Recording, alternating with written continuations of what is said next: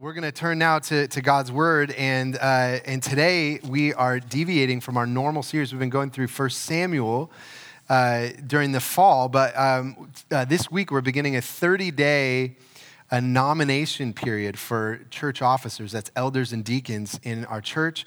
And so if you're a member of Christ Church, you're going to get an email this week with a, a nomination form where you can uh, nominate uh, men to serve in the offices of elder or deacon, and then also you can make some recommendations for uh, men and women to serve as diaconal assistants to, to uh, uh, serve alongside the deacons. And I'll just say that these officers play a huge role in shaping the vision and just the culture of who we are as a community. So it's really, I encourage you to be prayerful during this time uh, about who you think God might be calling. And I'll tell you, if you're visiting with us today, uh, uh, you might think, oh, this sounds like an insider sermon about, you know, this church's uh, leaders. And, um, but I would, I would say, um, uh, this passage that we're going to study together, I think just has really important insights about God's vision for his church. Christianity is a communal faith. There's communities like this all over the world where Jesus is gathering his people into a family. And so, understanding how the church works is something we all need uh, to think about. And so, I think this is a great passage for studying it. And so, before we uh, jump into this passage, let me just give you a brief overview of how does someone become an elder or deacon in our church. And it's quite a lengthy process, about a year long process. Uh, we begin with nominations. You all, as a congregation, say, Here are people that I see that the Spirit is at work in, and I'd love to see leading our church church.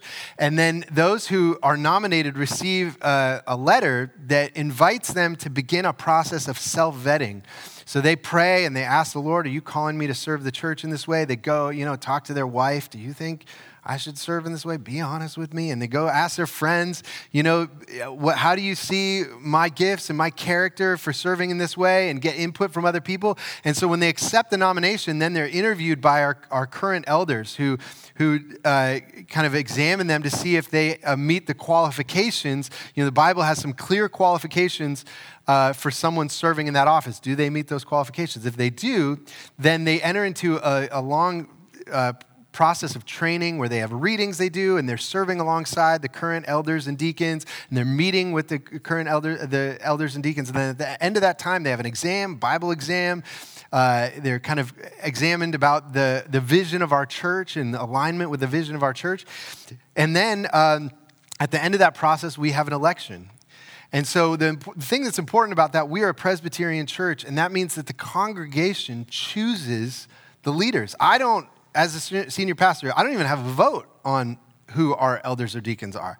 I can't even nominate someone. It's the congregation who chooses this is who we think God is calling uh, to serve in this way, and those who are elected are then ordained and installed. And this is a, we, a lifetime uh, appointment. You know, it's, it's, you should think of it as very similar to me as a pastor. When I became a pastor, I got ordained. I was saying, I want to give my life to the service of the church. And when someone's getting ordained as an elder or deacon in our church, that's the same thing. They feel that same sense of burden and calling that this is what I want to give my life to is the service of the church. So today, we're looking at a passage from Hebrews 13 that describes the relationship between the church officers, the leaders, and the congregation, the members of the congregation. How do they uh, relate to one another?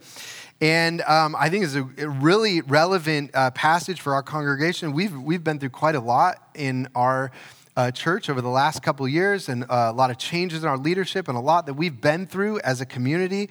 And actually, our elders are planning a congregational meeting sometime in the next couple months, probably in January, to get our church members together to continue to talk and to answer questions and, and uh, continue to work together as a church community. But I thought this is a good opportunity to hear from God's word about how the Lord envisions that church leaders and church members would relate to each other. It's a really uh, insightful and wise passage. So, you, so uh, kind of a long intro there. We're going to follow along right there in, in Hebrews 13 it's in your, in your bulletin. And uh, this is the word of the Lord. Remember your leaders, those who spoke to you the word of God. Consider the outcome of their way of life and imitate their faith.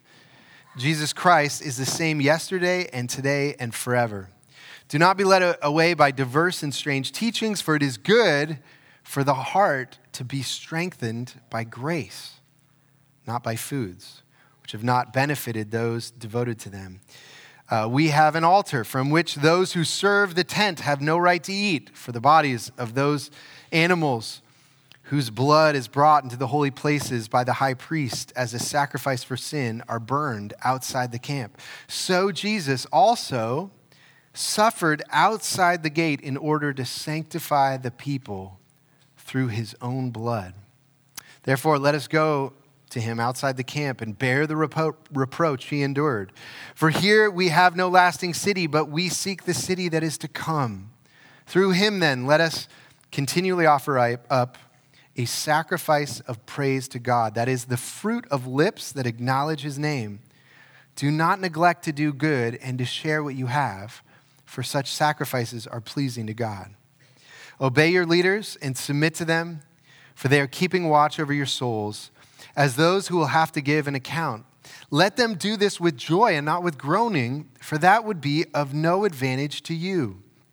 Pray for us, for we are sure that we have a clear conscience, desiring to act honorably in all things. I urge you the more earnestly to do this in order that I may be restored to you the sooner. The grass withers and the flower fades, but the word of our God will stand forever. Let's pray together. Father in heaven, uh, we thank you for the wisdom of your word, and we pray that uh, you would uh, lead us to the model of our Savior, Jesus, and that we would receive his, his grace and love with faith, and that we would um, give our lives to Him with obedience. And we pray that you would shape us as a community, give us health through the power of your word. And um, we open our hearts and minds to you in Jesus' name. Amen. Amen.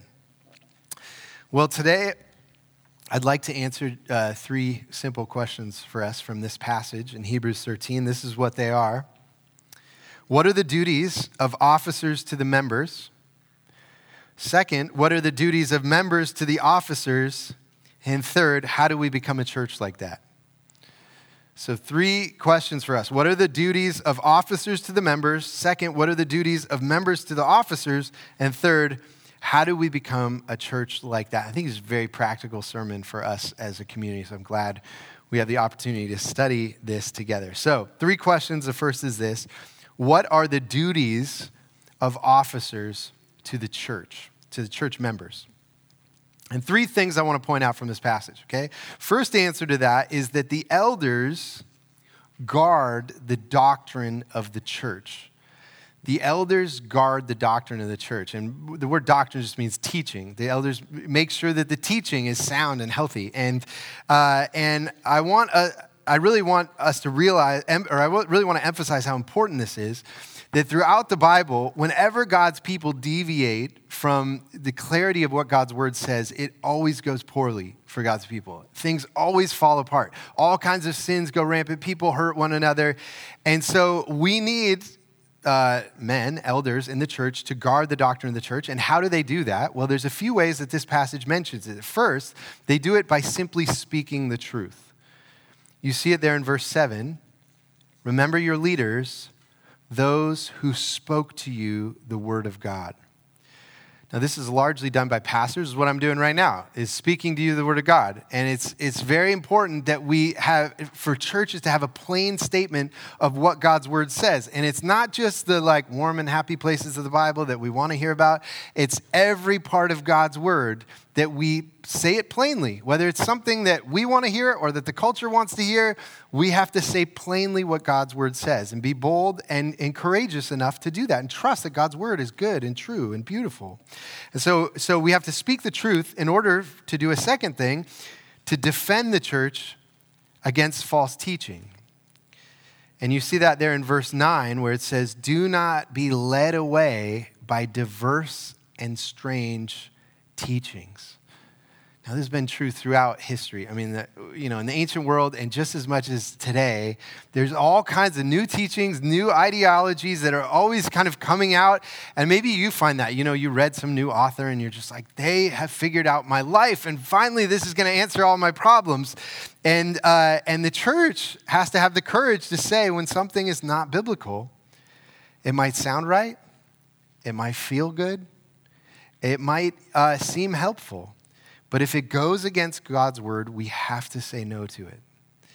And, uh, and so the elders speak clearly the word of God in order to defend the church against false teachings. But then you say, well, what's the opposite of false teaching? You know, if we're not doing false teaching, what does healthy teaching sound like? Well, this passage is the, the last thing about how we guard that is, is to focus the church on the grace of Jesus. The grace of Jesus is the opposite of false teaching. You see that there in verse 8, where it says, Jesus Christ, is the same yesterday and today and forever. Which basically says you never move on from the teaching of Jesus Christ. Like, he is the, the good doctrine. So that's why every Sunday we should be hearing about Jesus Christ, hearing about the grace of Jesus Christ and the gospel. And I love what it says there in the second part of verse 9. It's a great little phrase. For it is good for the heart to be strengthened by grace. That's what the experience of coming into uh, Sundays and singing to God and hearing God's word and coming to his table, you know, being in home groups is that our hearts would be strengthened by grace, by one another. And what this means then is when we're nominating elders, electing elders, we want both elders who understand Bible, the Bible and understand theology so that they can defend, you know, good doctrine, but also they should be clothed with grace. They should be people who speak to us grace, who love grace and show grace to the congregation. That's what we're looking for. And so, what are the duties of church officers? First is the elders guard the doctrine of the church by speaking clearly God's word, defending against false teaching, and by focusing the church on the grace of Christ. Okay? Second duty of church officers is that both elders and deacons are to be an example of a Christ centered life. But the elders and the deacons are to be an example to the community of a Christ centered life. And uh, you see in verse 7 there again, it says, Remember your leaders, those who spoke to you the word of God, consider the outcome of their way of life. I love that phrase, the way of life, and imitate their faith. Now, this is a regular theme throughout the Bible is the way that you become mature in your Christian life is you find people who are more mature, further along in their Christian faith, and you watch what they're doing, or you ask them how they live their life, and then do the same thing as them. you know, uh, do the uh, 1 Corinthians 11, the Apostle Paul says this: "Be imitators of me as I am of Christ." And in another book in uh, 1 Timothy 3, where it lays out all the qualifications for officers in the church, it says particularly where you should look for the, for the leaders of your church is how do they act in their home?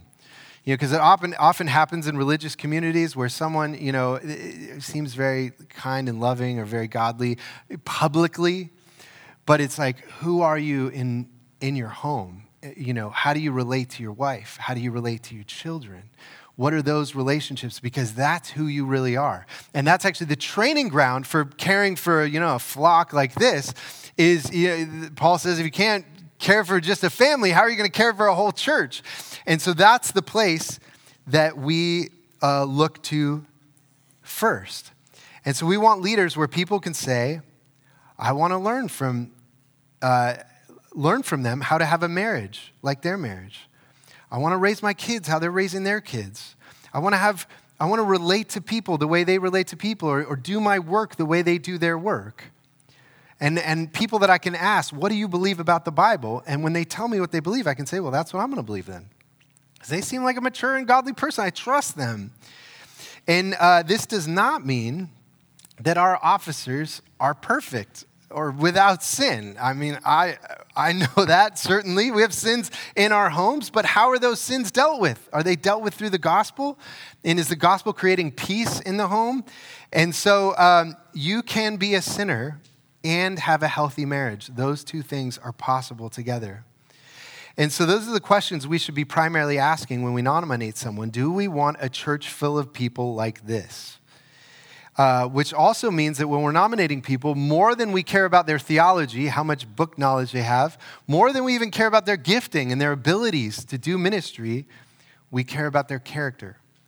Character is the most important priority. So, what are the duties of officers? Is to guard the doctrine of the church and to offer an example of a Christ centered life. And there's the third duty that we see in this passage is that elders and deacons keep watch over our souls. Elders and deacons keep watch over our souls. And you see that there in verse 17. Obey your leaders and submit to them, for they are keeping watch over your souls as those who will have to give an account. I'll tell you, if you're a church officer, I know for me as a pastor, these are very sobering words that the Lord Jesus has entrusted to our care uh, precious souls. Jesus' blood bought lambs. That's who you are. You are very precious to Jesus. And he says that when he entrusts his precious lambs to, you know, officers and pastors and elders and deacons, there is going to be an accounting. How did you care for them? And uh, this is one of the reasons that we have church membership, because the elders and deacons and pastors are going to have to give an account to Jesus, how did we care for the people that were entrusted to our care? And the officers need to know who are the people that were entrusted to our care. They need to tell us. Because not just any old Christian in Bellingham or even anyone that happens to visit the church, it's someone who says to us, I want you to have care over my soul. I want you to, to love me. I want you to challenge me. I want you to uh, lead me into the truth. I want your influence in my life. And in our denomination, we have uh, two offices elders and deacons. And the elders and deacons, you know, when you look at Jesus' ministry, his, his ministry had two parts to it it was both word and deed. He was a teacher and then he would like care for people you know he'd heal people and care for the poor. And so there's these two elements of word and deed. And so when the church started those two arms of jesus ministry kind of formed into these two offices of elders who are kind of word ministry guard the truth and the morals of the church. And then there's the deacons who do the service side of the ministry the mercy side of, of the ministry.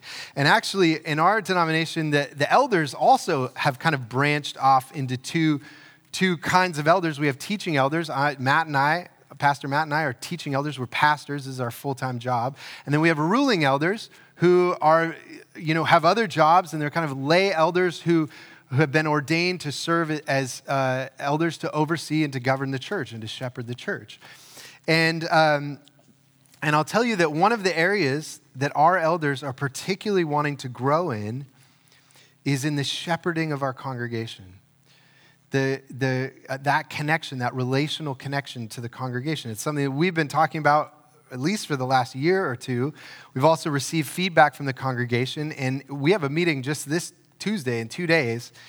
And so we're assigning to each of our elders uh, shepherding groups so that every member of our church can say, I know who my elder is. I can call them for counsel. I can call them for prayer if I have a question about something that's happening in the church, and uh, to create a better connection between our elders because this is our responsibility is to watch over and keep watch over the souls of those that Jesus has entrusted to us. Now, one thing that's important for us as a congregation is that what we expect from our officers is only what the Bible expects from them.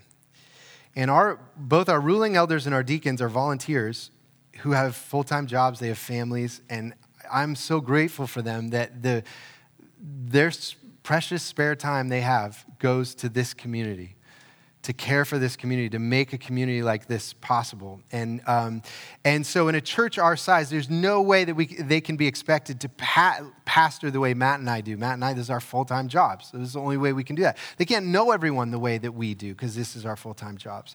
But it's a tremendous blessing to a church community like this to have officers like the ones we do.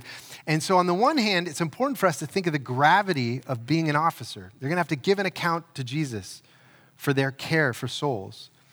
It's also important for the church members to feel the gravity of your responsibility in this community as well, responsibility to those officers. It's a two way relationship. And so that leads to our second question. So we first said, what are the duties of officers to members? Guarding the doctrine of the church, being an example of a Christ centered life, and watching over the souls of the members. So, our second question is what then are the duties of the members then to the officers? And I want to point out four things from this passage, okay?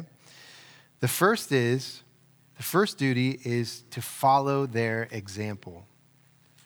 Follow the example of the leaders. And just as this passage calls the officers to be examples, it says to the members, look at the second part of verse 7 again consider carefully the outcome of their way of life.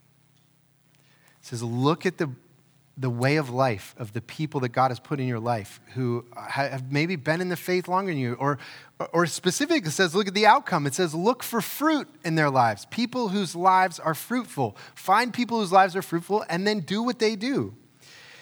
And I think that many people, when they're thinking about their life, you know, what am I going to do for a vocation? Or, or if you're starting a family, how do I, you know, how do I uh, raise my children or something like that? In our culture, what we often do is we go online, we Google what we're looking for, and we find a guru or an expert or a blog to read about, or even, you know, we go to a counselor. Like, and I'll tell you, I, I go to a counselor. My counselor lives in Alabama. He's great. He's really helpful to me. I, I know nothing about his family.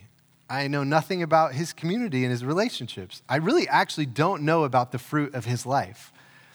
Nowhere near like I know about the fruit of the people that are actually in my community. And what so many people in our culture do is we take as the people that are really shaping us people we don't even know. We don't even know how much fruit is in their lives. And, um, and, and instead of asking the people that are right in the midst of, uh, uh, of our community that God has put in our lives. And uh, what a blessing to have a community of people with different ages and different spiritual maturity. And of course, this is not just the officers, you know, the elders and the deacons, but we have all kinds of men and women in this church who have been walking with the Lord and have all kinds of fruit in their life. And to say to those people, can you help me do, you know, I want to have a fruitful life like you. How do I have that? Ask them. And I know that for me, I've had key men in my life, key men and women in my life throughout my Christian life who have played that role. You know, whether it's like I'm thinking about my calling, what am I going to do? Am I going to be, I want to be a math professor or a, or a pastor? Which direction should I go? Or if I'm, uh, you know, should I be a church member? I'd never been a member of a church. What should I do that? And there are people that have been Christians longer than me. Or what should I believe about theology? What should I believe in this? And they would tell me what they believe. And I would say, you know what? You're a godly person. I'm going to do what you say. Or about how I'm going to raise my children or, or how, to, how to have a marriage, or what I'm going to do with my money. I remember I was a graduate student, and I asked the guy, I said, Well, I'm a graduate student, I have two kids, should I be tithing? And he's like, Why wouldn't you tithe? Do you not, is God going to care for you? And he, he, taught me about money, and, and, and God has provided, and he's been faithful. That was good advice. And so, the first duty of church members, God has provided examples to us follow the example, the pattern of their life, their way of life, and do it in, we should do it in our own lives. Okay? So that's the first, uh, first duty follow the example. Second duty, this passage says, is to submit to the officers so it is a joy for them to serve. Submit to the officers so it is a joy for them to serve. And you see that there in verse 17 where it says, Obey your leaders and submit to them for they are keeping watch over your souls as those who will have to give an account. Let them do this with joy and not with groaning, for that would be of no advantage to you. Now, we live in a generation that's very suspicious of anyone who has authority or, or power. And I imagine for some of you, me even reading this verse, you know, hearing words like submit, obey, you know, alarm bells might be going off in your mind or in your nerves, like, oh, what are you going to say about this? And I think it's a question is it self serving for a pastor to say, submit to our leaders so it's a joy for them? Is that self serving? Well, the first thing you need to know is that I have to obey that too. I have to submit to the elders in our church. And I have to make it a joy for them to lead. And so, eh, you know, if I bring an idea to our elders and they say, no, we're not going to do that. All right, submit. if I don't submit, their job is much more miserable. It's a lot harder on them. And, uh, and I think, you know, is it wrong for leaders to ask their people, would you make this a joy to be a leader? I don't think that's wrong. I love you.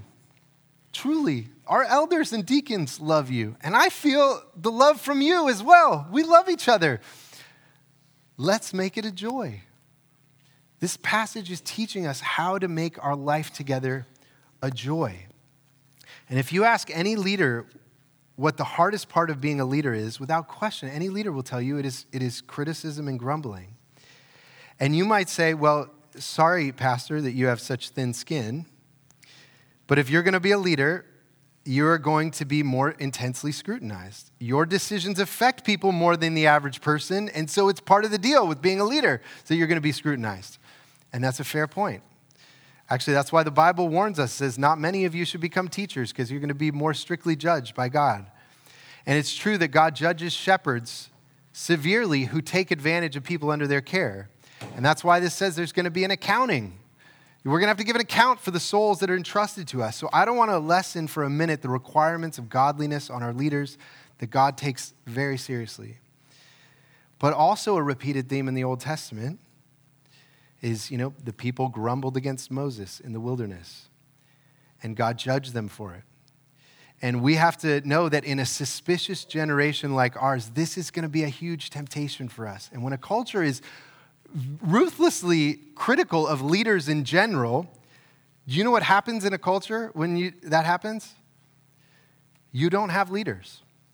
And this is a serious problem for the American church right now. Actually, I just got a call last week from a there's a recruiter who's looking they're looking for a church uh, in Colorado, and he was, you know, are you interested in a new church? I said, no, I'm happy where where I am. But this this recruiter was telling me he said 15 years ago they, he would do hiring for a church, and they'd get 100 applicants. And now they can hardly get any applicants for people who want to be pastors in churches. No one wants to start churches no one wants to be pastors in churches. That is the fruit of the kind of culture that we live in. We have to know that. What's going to happen to the church, the American church, if we don't have, if we don't have leaders? And I think it's interesting what the author of Hebrews says here. He says the reason to submit and honor the elders and deacons is not for them, but he says it's for you. It's for your sake. In the end of verse 17, for that would be of no advantage to you. Now, you might wonder well, aren't there pastors and elders and deacons that aren't worthy of obedience and honor? What if someone doesn't deserve obedience and honor? Should you still give them obedience and honor? Well, actually, uh, John Calvin, in his commentary on Hebrews, says the answer is no. And let me read to you what he says. He says, But it, it ought at the same time to be noticed that the apostle speaks only of those who faithfully perform their office. For they who have nothing but the title, right? So people are just a pastor in title, but nay, who use the title of pastors for the purpose of destroying the church, deserve but little reverence and still less confidence. And this also is what the apostle plainly sets forth when he says that they watched for their souls, a duty which is not performed but by those who are faithful rulers and are really what they are called. And so, what he says is obedience and submitting is to people who are faithfully doing the work as leaders in the church. And the important thing for you to know is that your membership in this community is voluntary. And so, if you're a Christian, you have a responsibility to find pastors, elders, and deacons that you say they're godly, they're defending the truth of the church, they're serving their communities and pouring out for their communities. And then once you find them, you voluntarily submit yourselves to them and say, okay, I'm putting myself under your care. And part of the reason, again, that we have church membership, it's not only so the elders know, oh, these are the people that I'm going to have to give an account for, but you also need to know the Bible says submit to your elders. Which elders are those? You don't have to submit to all pastors. You don't have to submit to all elders in the world. There are certain ones that you're saying, I'm putting myself under your care, and you need to know that you're going to have to give an account for me, and I am going to have to give an account for my uh, honoring and following of you.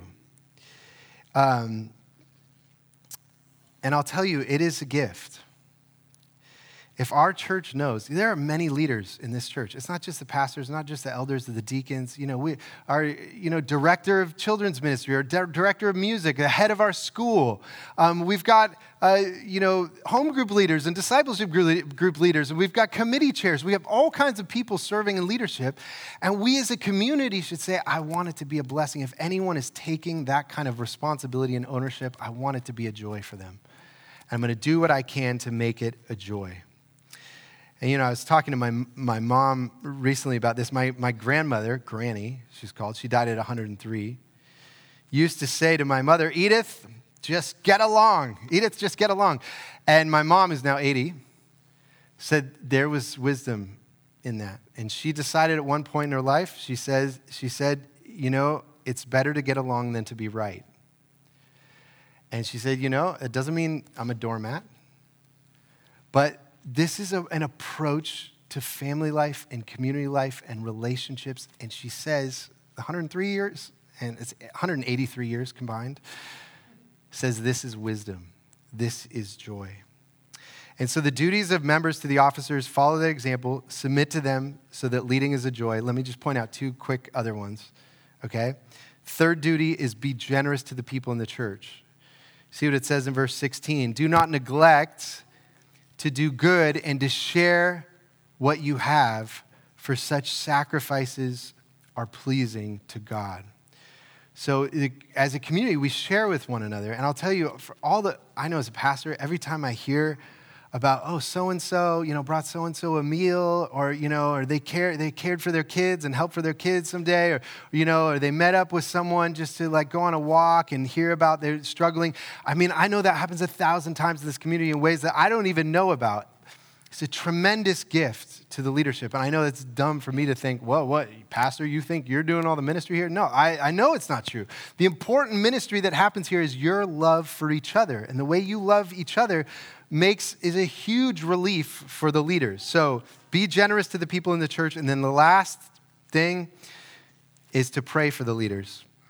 That's what Paul asked for in verse 18. He says, Pray for us, for we are sure that we have a clear conscience, desiring to act honorably in all things. So you have this picture of the relationship between the officers and the members.